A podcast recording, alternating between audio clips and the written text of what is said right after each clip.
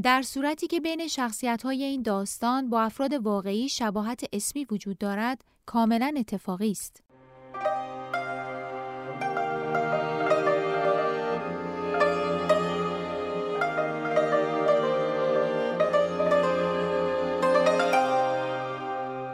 قضیه ساندویچ قسمت نهم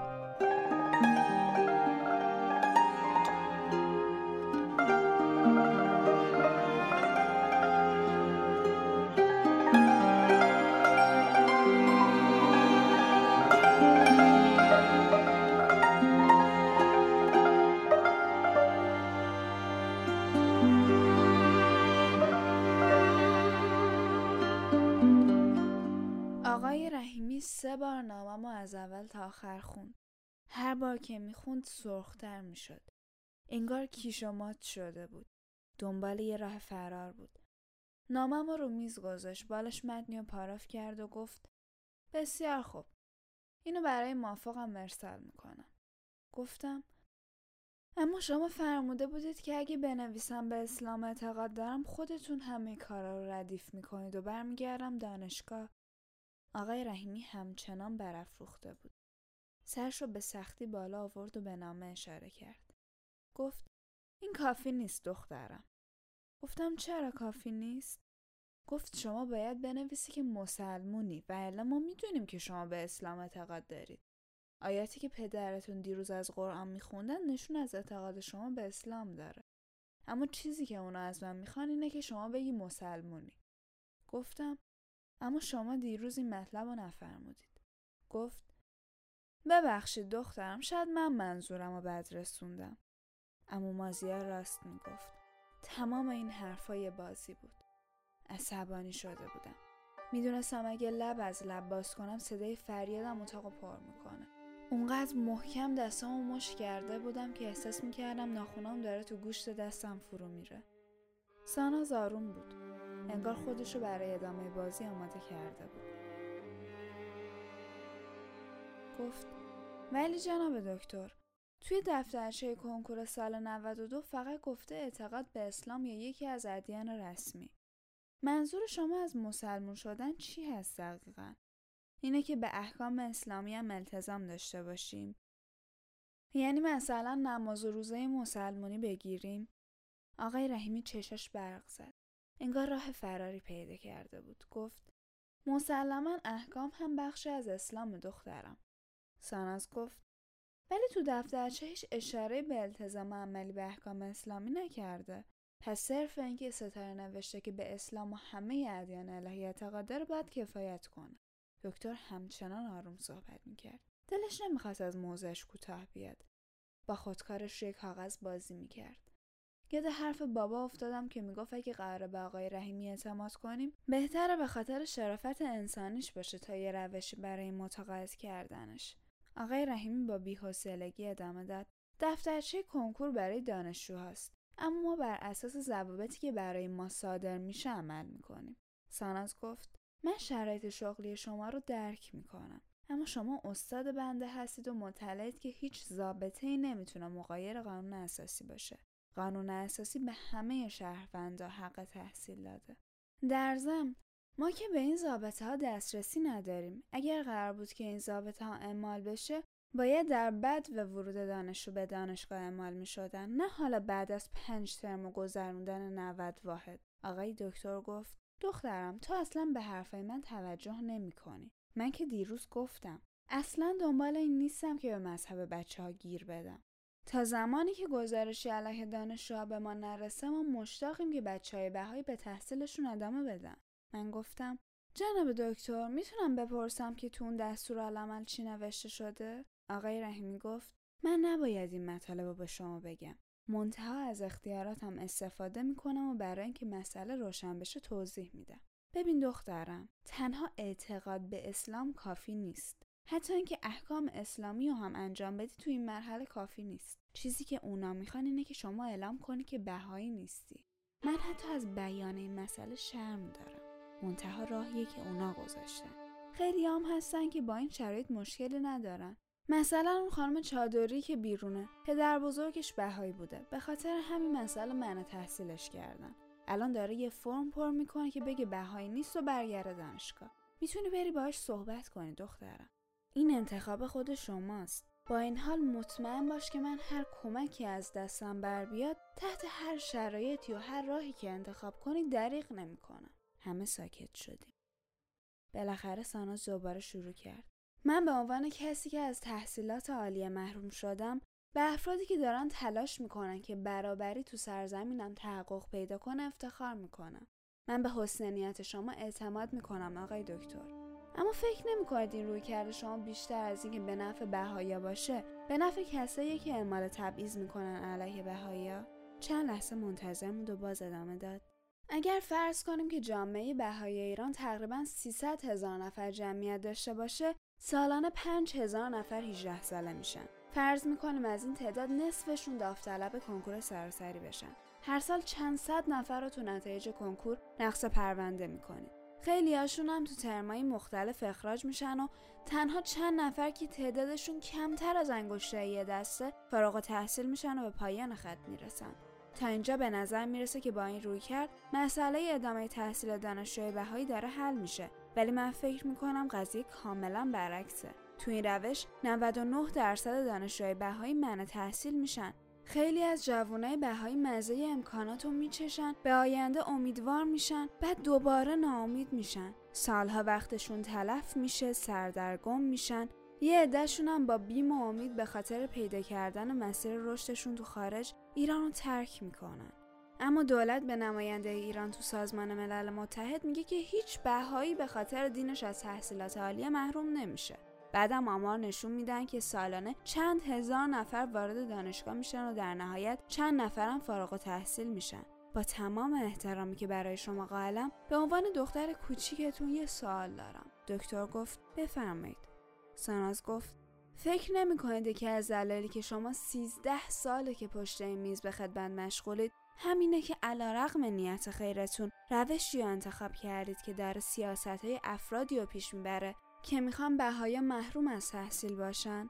با این روش همیشه جواب جوامع بین المللی رو داد هم بهایا را از تحصیل محروم کرد. هم به بهایا گفت که داریم قدم به قدم پیش میریم و شما صبور باشید و راضی. دکتر با نگاهی حق به جانب و جدی گفت اما دخترم من تو سازمان مللم همین حرفا رو می‌زنم ساناز خوشحال شد و پرسید شما تو سازمان ملل در مورد بهایی صحبت کردید دکتر اومد حرف رو عوض کنه اما سانا سوالش رو تکرار کرد. دکتر دوباره تفره رفت. سانا سه باره پرسید. دکتر با بیمیلی گفت منظورم اون سازمان ملل نبود. منظورم جلسات اون با نماینده سازمان ملل تو ایران بود. زوغ ساناس فروکش کرد. با صدای که انگار از خشم میلرزید. گفت آیا به ایشون گفتین که نماینده حقوق بشر ایران توی سازمان ملل؟ در مورد بهای حقیقت رو نمیگن؟ آیا گفتین اینکه ادعا میشه هیچ کس به خاطر بهایی بودن از تحصیل محروم نمیشه؟ کذب محضه. دکتر گفت دخترم من اونجا حرفای خودم می‌زنم و به بقیه کاری ندارم. ساناس پرسید دقیقا چی میفرمایید؟ دکتر گفت همون حرفایی که به شما زدم. از تلاشمون برای برابری میگم. ساناس گفت خب نماینده سازمان ملل چطور باید بفهمه که حرفای اونا دروغه؟ که تبعیض و محرومیت بهایا همچنان فراگیره. شما نه مدرکی به ما می‌دید که اخراج شدیم نه خودتون به نماینده سازمان ملل میگید. بعدم میفرمایید که به بهایا کمک می‌کنید. دکتر گفت من فکر می‌کنم که ما اعضای یک خونه ایم نباید دعوای داخلیمون رو ببریم خارج از خونه باید خودمون به مرور با هم حلش کنیم چه لزومی داره که این مسئله رو ببریم پیش بیگانگان مطرح کنیم احساس کردم بحث داره سیاسی میشه. کافی بود سناز یه اشتباه کوچیک کنه و اون وقت اتهام تبلیغ علیه نظامم به پروندم اضافه می‌شد. نگاه بابام نگران بود. ولی می‌خواستم به ساناز اعتماد کنم. ساناز یکم از رو صندلی شلوتر آمد و گفت دکتر ما آماده ایم که این مسئله رو تو خونه خودمون تو کشورمون با گفتگو حلش کنیم. اما تا جایی که یادم و به فرمایشات شما دقت کردم دیروز فرمودید که مقامات موافق شما که تصمیم گیرنده های اصلی هستن حاضر به گفتگو با ما نیستن. من دیروزم از شما خواستم که با این مقامات ملاقاتی داشته باشیم. شاید با گفتگو این مسئله حل بشه. اگه حاضر نیستن با بهایا گفتگو کنن پس چطور باید این مسئله رو توی خونه حلش کرد؟ سانا زده بود به هدف. البته این شرایط و مدیون صبوری آقای رحیمی بودیم. هنوز احساس می‌کردم که آقای رحیمی به راحتی می‌تونه ما رو بیرون کنه یا نگهبانا رو بخواد تا بازداشتمون کنن. ولی به نظر می‌رسید همچنان سعی می‌کنه که آروم باشه. برای همین سناز ادامه داد. من با تمام وجود به عقیده و حمایت شما احترام می‌ذارم. اما پیشنهادم اینه که این قضیه رو از دید بهاییان ببینید من به عنوان یه بهایی مثل شما فکر نمی کنم و روش شما رو تنها روش ممکن نمی‌دونم. دکتر با دلخوری رو به بابا کرد و گفت دخترم من به این میز نیاز ندارم. من خودم یه دانشگاه دارم. ده جلد کتاب تعلیف کردم. اگه اینجام فقط به خاطر اینه که می‌دونم اگه کس دیگه اینجا بشینه شرایط برای همه بدتر میشه. می‌دونی بچه های من روشون نمیشه که بگم پدرشون چی کار است؟ اما مهمتر از قضاوت بچه هم برای من اینه که بتونم راه و برای ادامه تحصیل تعداد بیشتری از دانشجوها باز نگه دارم. میون حرفاش حتی یه بارم به ساناز نگاه نکرد. برام جالب بود. کسی که وظیفش معنی تحصیل دانشجوها بود خودش رو اینطور توجیه می‌کرد که داره راه ادامه تحصیل رو برای دانشجوها باز می‌کنه. با این حال ساناز نمی‌خواست کوتاه بیاد.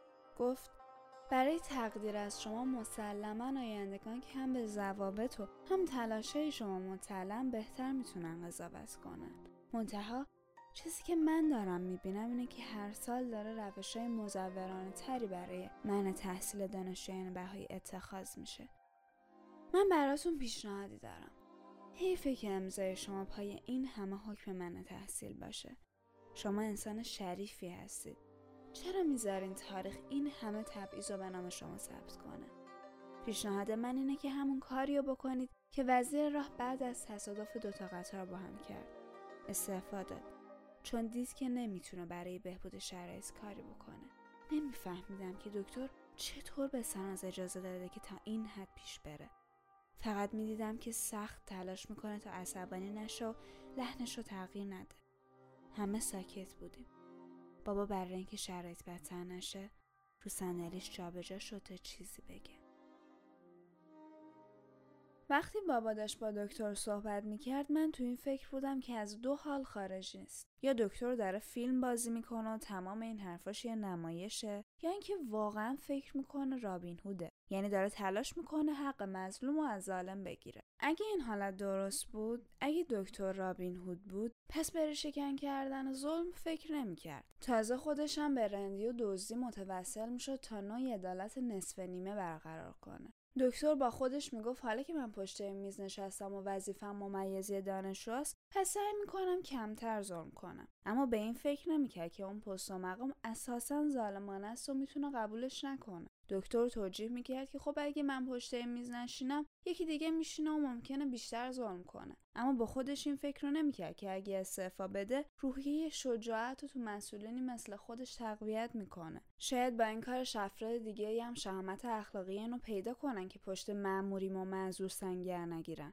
بفهمن که می‌تونن انتخاب کنن که به ظلم و ستم دامن نزنن. شاید با این کارش حتی افراد موافقش هم که به رفتار آمیزشون اعتقاد داشتن به فکر میافتادن. اما به نظر میومد دکتر به هیچ کدوم از این احتمالات توجهی نداشت یا نمی‌خواست بهشون فکر کنه. تو این شرایط تلاش برای بیدار کردن کسی که خودش رو به خواب زده چقدر می‌تونه سمر بده؟ باباتش با هیجان برای آقای رحیمی توضیح می‌داد. جناب دکتر نلسون ماندلا 25 سال زندان رو تحمل کرد تا تبعیض نژادی توی آفریقای جنوبی برداشته شه. مادر ترزا مارتین لوترکینگ تو دنیای معاصر کلی فشار تحمل کردن که برابری تحقق پیدا کنه. مگه امام حسین علیه السلام جز برای انسانیت و آزادگی در برابر ستم ایستاد؟ چرا حضرت محمد صلی الله سه سال هست رو تبعید و تو شعب ابو طالب تحمل کردن؟ جناب دکتر شما اهداف متعالی و بلندی رو در طی این سالها دنبال کردین شاید امروز قدر فداکاری شما دونسته نشه شاید خیلی تعجب کنن. اگه ببینن که دکتر رحیمی به ثروت و شهرت و پست و مقام پشت کرد و مسیر پردرد و رنج برابری رو انتخاب کرد. اما بیاین اینطوری نگاه کنیم که ستاره به خاطر اینکه تبعیض تو ایران از بین بره و صداقت تو این مملکت گسترش پیدا کنه سهم خودش رو تو این مسیر ادا کرده. یعنی تو ستون مذهب نمی‌زنه اسلام. حالا نوبت مسئولین وزارت علومه که از خودشون بپرسن که چطور می‌تونن نقش خودشون ایفا کنن؟ جناب دکتر ما شما رو در برابر خودمون نمی‌بینیم. همه ما در کنار هم می‌تونیم بغض و کینه رو تو کشورمون رو شکن کنیم. ایران زنده نمیشه مگر با رنج و دردی که هر کدوممون برای بهتر شدنش به جون دل می‌خریم.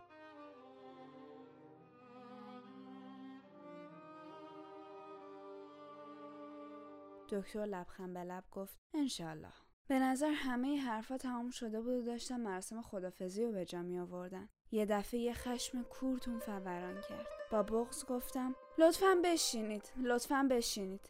به همین راحتی دارین خدافزی می‌کنین این همه حرفای قشنگ زدین. آخرش چی شد؟ من از دانشگاه اخراج شدم و هیچ اتفاقی هم نیفتاد. من الان اگه برم شهرستان به در و همسایه و دوستام چی باید جواب بدم؟ نمیگن چرا بعد از پنج ترم پا شدی اومدی شهرستان؟ من تا وقتی از شما نامه نگیرم جای نمیرم آقای دکتر. شما که نمی نویسین به خاطر بهایی بودم منو منو تحصیل کردین. حداقل بنویسین مشکل اخلاقی و سیاسی نداشتم که بتونم سرم و تو جامعه بالا نگه دارم. شما یه لحظه فقط یه لحظه فکر کنین این اتفاق برای دخترتون داره میافته. واقعا حاضر می شدیم با خنده و خوشوبش همه چی تموم بشه و بره؟ بابادش با نگرانی به من نگاه می‌کرد. ساناس به هم گفت عزیزم جواب نامه بیاد دکتر به همو خبر میده. گفتم شما می‌تونیم برین دکتر به هم نگاه کرد و گفت باشه دخترم هر چی بخوای برات می‌نویسم. شروع به نوشتن کرد گفت میدم برات ثبت کنم. بعد از چند دقیقه نامه رو آوردن اومد کنارم نشست و بهم نشوند قبل اینکه نامه رو بخونم دیدم که مهر امضا نداره. گفتم دکتر اگه ممکنه مهر امضاشم بکنی دکتر چند لحظه صبر کرد گفت باشه دخترم این کارم به خاطر احترامی که برای پدر و شما قائلم انجام میدم گفتم امکانش از اون نامه که برای موافقتون پرف کردیدم ثبت کنید و یه نسخهشو به هم بدید ساناز داشت چشماش در میومد نمی‌دونم چرا یه حسی به هم می‌گفت این درخواست هم قبول می‌کنه. سر تکونده خندید و قبول کرد. تمام این لحظات دست و پام میلرزید. اما تلاش کردم خودم کنترل کنم خواستم و درست بفهمم و به زبون بیارم. نامه رو آوردم دقیقا همون چیزایی توش نوشته شده بود که خواسته بودم. دکتر گفت بیا دخترم اینم چیزی که خواسته بودی. این اولین باریه که در طی این سال من دارم چنین نامه یا به یکی از مراجعینم میدم. امیدوارم هر چی زودتر مشکلت حل بشه.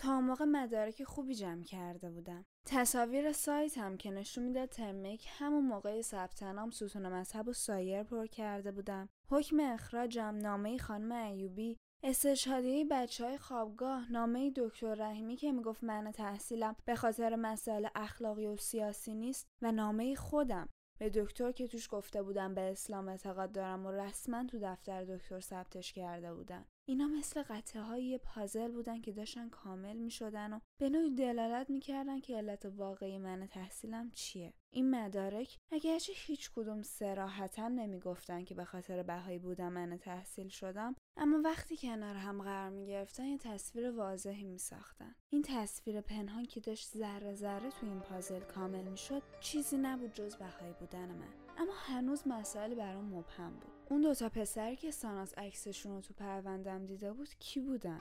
چرا اطلاعات توی این مقطع زمانی گزارش بهایی بودن منو برای سازمان ممیز دانشگاه ارسال کرده بود؟ از سازمان سنجش که اومدیم بیرون فورا رفتم و از نامه ها کپی برابر اصل گرفتم. مدام به این فکر می‌کردم که اگه حرفای دکتر راست بوده باشه چه اتفاقی باعث شده که پرونده من دوباره به جریان بیفته و اطلاعات گزارش بهایی بودن اما آخر ترم پنجم برای دکتر بفرسته اطلاعات که همون ترم یک می‌دونست من به خاطر بهایی بودن. دو بار از ثبت نام تو مدرسه تیسوشان من شده بودم و یه بارم از مدرسه تیسوشان اخراج شده بودم. ستون مذهب دانشگاه رو هم که درست زده بودم. هیچ چیز پنهانی در کار نبود. چرا پنج ترم صبر کردن؟ یعنی هدفشون از این همه دست دست کردن فقط آزار بیشتر من بود یا اینکه اتفاقی افتاده بود که پرونده من به جریان افتاده بود؟ تو راه عکس بچه های دانشگاه به ساناز نشون دادم ببینم می‌تونه عکسی که تو پرونده بود شناسایی کنه. رو تصویر مرتزا چند لحظه مکس کرد اما گفت که مطمئن نیست. حتی اینکه احتمال بدم مرتزا این کارو کرده باشه برام باور کردنی نبود. سعی کردم تمام احتمالای دیگر رو بررسی کنم. امسال برای سرشماری به خونه اومدن و فرمشون ستون مذهب داشت. ما بهایی زدیم. شاید بر اساس این فرما اطلاعات یادش اومده که گزارش بهایی بودن من رو برای سازمان سنجش بفرسته. شاید هم وقتی دو ماه پیش برای هوشمند کردن کارت ملی رفته بودیم و تو قسمت مذهبش بهایی نوشتیم استعلام کردن و پروندن به جریان افتاد. اما چرا راه دور میریم؟ من خودم نه ماه پیش برای گرفتن پاسپورت اقدام کردم. اطلاعات احضارم کرد و کلی سال پیچم کرد راجع به فعالیتم تو جامعه بهایی و راجع به اقوامم خارج از ایران. اینجا دقیق ترین جاییه که پرونده ممکنه به جریان افتاده باشه. هر کدوم از اینا بوده باشه. یعنی که به خاطر عضویتم تو انجامن اسلامی احساس کردم چطور از راه های مختلف حکومت داره ما رو تفتیش عقاید می‌کنه. چطور با این اطلاعات به راحتی اعمال محرومیت می‌کنه؟ فکر کردن به این چیز حالمو بدتر کرد. تنها چیزی که تو اون لحظه سر پام نگه داشته بود اشتیاق شنیدن حرفای زهرا و مهدوخ بود که چطور شب قبل وسط مراسم شب یلدا رفته بودن و برای استشهادی امضا جمع کرده بودن.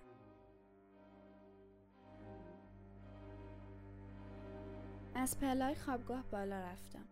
بابا و ساناس پیش مسئول خوابگاه خانم نیمایی موندن تا غذایا رو براش تعریف کنن. سوالش تمومی نداره خانم نیمایی. وقتی باش حرف می‌زنم بدون اینکه بفهمم بحثا رو کشونده به اون جایی که خودش می‌خواد. با تاییدای گاه و بیگاهش هم به جوابات سرعت میده. هیچ وقت لبخند از لباش محو نمیشه. تو این پنج به مرور یاد گرفتم که چه چیزایی رو باید تو جواب سوالش بگم که هر دو راضی باشیم و چه چیزایی رو مطرح نکنم. با این حال فرصت نبود که تجاربم در اختیار بابا و سانز قرار بدم. فقط ازشون خواستم که مراقب حرفایی که می‌زنم باشم رفتم اتاق زهرا. مهدختم اونجا منتظرم بود. پریدیم تو بغل هم و یه حلقه سه نفر رو درست کردیم. طبق معمول که به هم می‌رسیدیم برای چند ثانیه شبیه رقص کردا یه رقص پا رفتیم. این از ابداعات زهرا بود که اصالتا کرده. مهدخ پرسید استشهادیه به دردت خورد؟ جواب دادم آره خیلی خوب بود. رئیس سازمان ممیزی که دیدش باورش نمی‌شد. هنوز به همون جواب قطعی ندادم ولی گفت که مطلب و برای موافقش میفرسته. انشالله جواب میدم. شما تعریف کنیم ببینم. چطوری نمزه رو جمع کردین؟ زهرا بادی به قبقب انداخت و گفت ما اینیم دیگه به آسونی آب خوردن. مهدخ گفت اول متن نوشتیم. بعد رفتیم دم اتاقا از هر اتاقی یکی و صدا زدیم و جریان رو دقیق توضیح دادیم که ستاره رو به خاطر اعتقادش من تحصیل کردن و اگه ما شهادت بدیم که ستاره علیه اسلام و نظام تبلیغی نکرده حتی تو محیط دانشگاه چیزی از مذهبش به ما نگفته کمک بزرگی بهش می‌کنیم. بدون استثنا همه ناراحت شدن رفتن تو اتاقشون برای بقیه تعریف کردن و امضا جمع کردن. زهرا خندید و گفت به خاطر تو من با سارا دوست شدم. رفتم دم اتاقش گفتم بیاد بیرون. تو چشش نگاه نمی‌کردم. بهش گفتم این برگر رو بخون مربوط به ستاره است. اگه به نظرت ستاره بیگناه و باید برگرده امضاش کنی. فکر نمی‌کردم قبول کنه ولی ازم گرفت.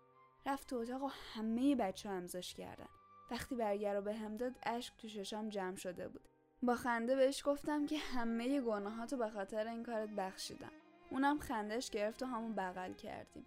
می‌دونستیم که اتفاق بزرگی رخ داده.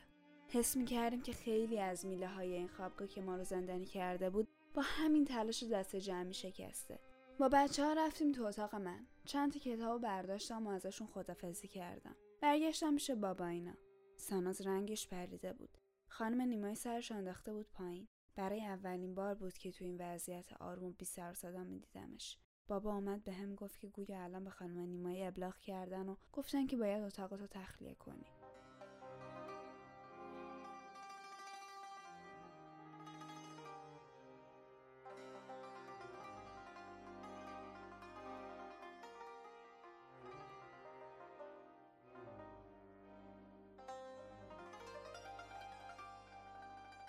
به خانم نیمایی نگاه کردم. سرش آورد بالا سرخ شده بود. گفت عزیزم خیلی اصرار کردم ولی گفتن چاره ای نداره. تو مثل دخترمی واقعا نمی‌دونم چیکار باید بکنیم ابلاغیه رو تو کامپیوترش به هم نشون داد. به ساناز نگاه کردم اونم ساکت بود. فهمیدم که قضیه جدیه و الا ساناز کوتاه نمیومد برگشتم به سمت خوابگاه. زهرا و مهدوخ داشتن می‌رفتن سمت کتابخونه منو دیدن. دویدن سمتم گفتن چت شده ستاره. به زور خودم و سر پا نگه داشته بودم. گفتم هیچی خانم نیمایی گفت بعد اتاق تخلیه کنم. بیایم بریم جمع جورش کنیم. زهرا داد زد. یعنی چی؟ مگه شهر هرته؟ مگه خانم ایوبی بهت نگفت می‌تونی بمونی؟ خانم نیمایی چی کار است؟ میری میگیم که خانم ایوبی گفته باید تو خوابگاه باشی. گفتم بابام بهشون همینو گفت. ولی قبول نکردم. بهشون ابلاغ رسمی کردن که تخلیه کنم. مهدوخ گفت ما میریم اونجا داد و بیداد را میندازیم مسلما ترجیح نمیدن که مسئله کش بیاد و سر این قضیه شلوغی راه بیفته. میگیم الان نمی‌تونی شما باید وسایلتو در حضور هم اتاقیت جمع کنی. اینجا رسمینه و یعنی فردا روز یکی شاکی میشه که یه چیزی کم و زیاده. زهرا گفت الانم زنگ بزنیم به رویا. دختر رئیس دانشکده است. بگیم برات از باباش فردا صبح وقت بگیره. ستاره نباید دست رو دست بذاری. فردا صبح حتما باید بری پیش ریاست دانشکده بعدم رئیس دانشگاه. باید فضای دانشگاه به نفع خود تغییر بدی. رفتیم سمت اتاق. فشارم افتاده بود. زهرا برام ما قند آورد. بعد از چند دقیقه یه ساندویچ کوچیک نون پنیرم برام درست کرد. گفتم محض احتیاج چند تا لباسم بردارم. وسایلمو جمع کردم و داشتم می‌رفتم بیرون که چشم به کتابم افتاد. رفتم سمتشون چند تاشون رو برداشتم که اگه دیگه رام ندادن بتونم برای امتحانا بخونم. هنوز امید داشتم که امتحانای فاینال رو بدم. داشتم کتابا رو جمع می‌کردم که مهدوخ اومد سمتم و گفت این مسخره بازی ها رو جمع کن با دست خالی برو بیرون. یه طوری برو که بدونم باید برگردی پاشو من خودم با نیمایی صحبت می‌کنم. با زهرا یه قشقرقی را میندازیم که پشیمون شم اینا از اینکه تو دانشکده سر صدا بشه میترسن. بهش گفتم این راهش نیست. اینا دقیقا همینو می‌خوان. اون وقت رو پروندم اتهام تشویش اذهان عمومی و اختشاش رو تبلیغ علیه نظامم می‌زنن و مسئله پیچیده تر میشه. حالا که ابلاغیه رسمی دارم باید اطاعت کنم. زهرا گفت یعنی همه چی تموم؟ به همین راحتی؟ گفتم شاید. شایدم نه. فعلا که باید برم. باید علیه این حکم تو دیوان عدالت اداری شکایت کنم. من به تمام ارگانام نهاده مراجعه می‌کنم. اگه تو ایران جواب نگرفتم به مجامع بین المللی شکایت می‌کنم. شاید من به دانشگاه برنگردم ولی کوتاه نمیام. به خاطر نسلای بعدی هم که شده کوتاه نمیام. مهدوخ به زهرا نگاه کرد. داشت مثل مرغ سرکنده تو اتاق بال بال می‌زد. به زهرا گفت این ستاره دیوونه است. بابا مثل بچه آدم بشین درس تو بخون با اینا کلکل نکن دختر. تو می‌خوای چیا به کی ثابت کنی؟ اینا حرفتو نمی‌فهمن. تو چرا باید تاوان جهر دیگرانو بدی؟ زهرا گفت شایدم داره تاوان آگاه شدن آدمایی مثل من و تو رو میده. چند قدم که دور شدم برگشتم به تابلوش نگاه کردم. مهدخت و زهرا آمده بودن دم در. زهرا اشک میریخت. مهدخت عصبانی بود. دیگه نمی‌شد با هم تو خوابگاه باشیم. شبای امتحان تا صبح بیدار بمونیم و به ترکای روی دیوار بخندیم. با هم غذا درست کنیم و یواشکی بدون اینکه خانم نیمای متوجه بشه بیایم تو راپله سویت اتفاقای روزانه رو از سیر تا پیاز واسه هم تعریف کنیم. دیگه نمی‌شد بچه خوابگاه بیان بگن که نصف شب تو رو خدا برید بخوابید ولی بعد خودشونم بیافتن به خنده با ما. درس و دانشگاه یه طرف. تو لحظه ها نمی‌دونستم چطور باید جای خالی قلبم پر کنم. جای خالی که همان با شک و شبهاش درست کرده داشتم همه چیز رو جا میذاشتم. درس و دانشگاه فاطمه و زهرا و بچه های خوابگاه رو بچه های انجامن مرتزا و علی و حتی هامان رو داشتم جا میذاشتم و ترک می‌کردم. این برام یه مهاجرت ناخواسته بود از جایی که بهش تعلق داشتم. سخت بود دل کندن از چیزایی که دوستشون داشتم بهشون احساس تعلق می‌کردم. اما تو دنیایی که همه چیز مکانیکی و ماشینیه غذات هم یه فسفوده به این احساسات و رنج توجهی نمیشه. فکر کردم رنج من فقط به خاطر تعصب یه سری از مسئولین نیست. بی تفاوتی خیلی از آدمای دیگه هم نسبت به تبعیض به این ظلم دامن می‌زنه اونایی که عمدن تبعیض رو نمی‌بینن می‌ذارن تعصب به راحتی گسترش پیدا کنه قلبم بیپناه بود. با هر باد و بارونی بیشتر آسیب می‌دید. اما قلبم باید بزرگ میموند و خودشو نوازش می‌کرد. نباید میذاشین زخمای عمیق مزمن بشن و سالها دلمو به درد بیارن. هنوز زهرا و مهدوخ دم در بودن. دیدم که اشکشون از چشمشون پاک می‌کردن. اما همین اشکا و لبخندا خشم و نگرانی اونا حتما به التیام زخمام کمک می‌کرد.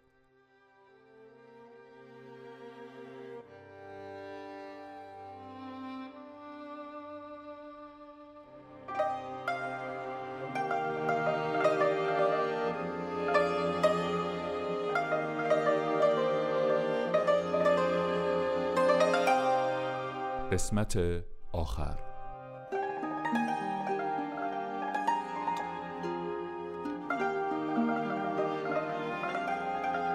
نویسنده و کارگردان حامد روزبه. راوی ستاره امجد.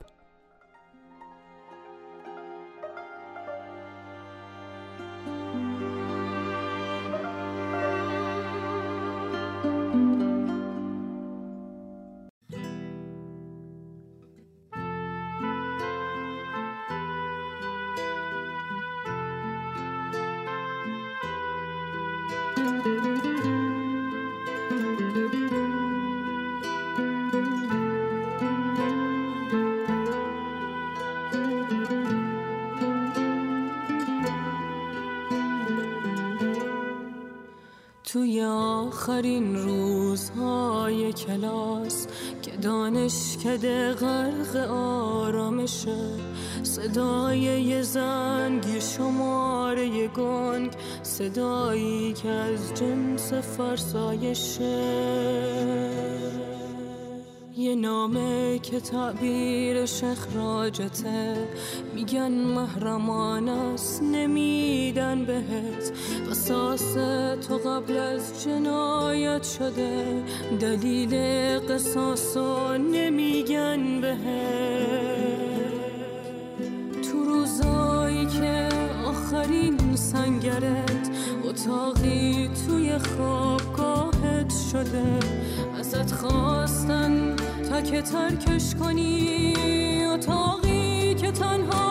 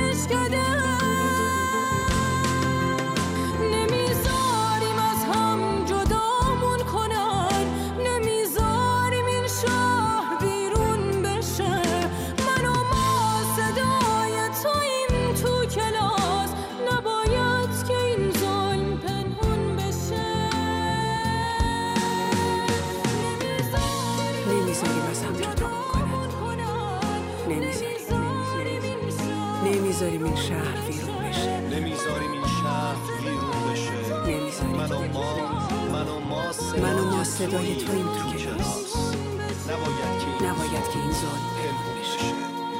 نباید.